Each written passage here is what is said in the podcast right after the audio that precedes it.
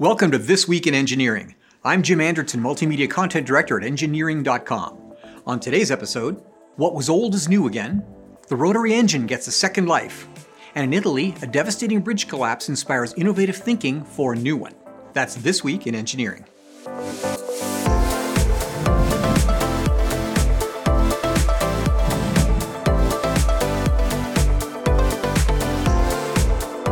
Today's episode is brought to you by Engineering.com, the world's trusted source for engineering content.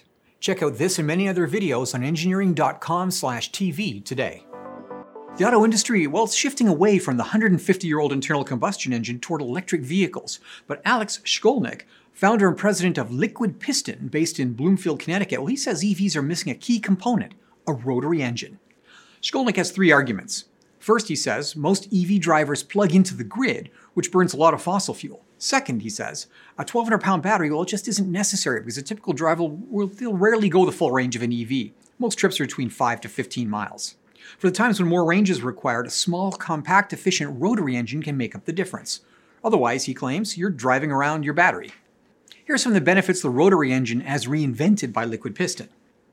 It operates well on hydrogen, it doesn't have the glowing hotspots in the engine common to internal combustion engine designs. Now, the company is aiming to make a zero emission hydrogen powered rotary engine.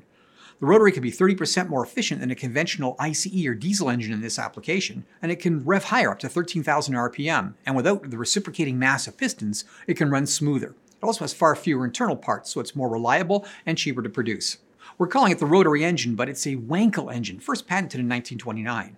But until now, it had practically disappeared from view. Now, Mazda installed one in the RX 7 sports car in 1986 and NSU before that, but they abandoned it in 2002. This time around, Liquid Piston's rotary engine has apex seals that are stationary in the housing rather than in the rotor. Now, it runs at higher pressure and higher efficiency compared to the original Wankel design. It shines in power to weight ratio, making it attractive for sports cars or aircraft. Without that oscillating motion, it can reach much, much higher speeds, and speed is power. Liquid Piston built four generations of engine architecture and finally converged on what they call their X engine.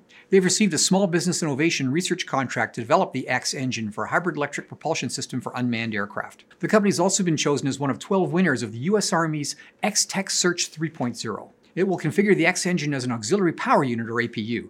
The company has 41 patents with 23 pending. More to come on this refreshed technology. Completed in 1967 in Genoa, Italy, the Morandi Bridge was designed to bypass the city and enable traffic to cross the Polcevera River. It became a modern wonder, but it was ultimately plagued with structural issues that led to a devastating collapse and the need to rebuild. The finished structure was a 3,878 foot bridge. It was 148 feet high at road level, featuring 300 foot towers. It had a maximum span of 690 feet. On the morning of August 14, 2018, heavy storms blew through Genoa, and one of the 50 year old bridge's cable stays broke, taking down a supporting tower, a 690 foot bridge section, and vehicles along with it onto the city streets below. Although the collapse was tragic, the bridge was a vital part of Genoa's infrastructure. Now, shortly afterward, it was announced that this old bridge would be torn down and a new one would be built. Just 18 months after the demolition of the original bridge, a new bridge was inaugurated. Architect Renzo Piano, a Genoa native, well, he was selected to design the new bridge. Italferr, an engineering firm, was chosen to see that the design came to fruition. The 3,500 foot urban bridge has a steel deck with 1,931 foot spans, 18 reinforced concrete piers, and two adjacent piers, as well as metal fins on the sides with two rows of solar panels. The aesthetic of the design pays tribute to Genoa's maritime history. The deck is reminiscent of a ship's hull. The construction was driven by innovative technology. Each step involved the use of Bentley building information modeling to provide a digital twin for every component, including the terrain, route, road, steel, and concrete structures, as well as the mechanical and electrical subsystems. The technology helped reduce costs, enhance collaboration, and provide more accurate calculations. The process started with taking a laser scanner on a flight over the area. Now, these scans provided details that could be digitally reconstructed into a 3D surface of the bedrock, enabling precise depth measurements required for the foundation piles. Templates are made for the placement of components both small and large. Each required a data set with information on physical elements and the construction schedule, as well as dimensions, volume, and other vital factors. From the photovoltaic system to the dehumidification system and metal structures, the digital twins helped ensure that compatibility between systems, precise positioning components, and maintenance for auxiliary systems would be easier. It even allowed for the simulation of airflow inside the deck, which helped determine how many units were needed.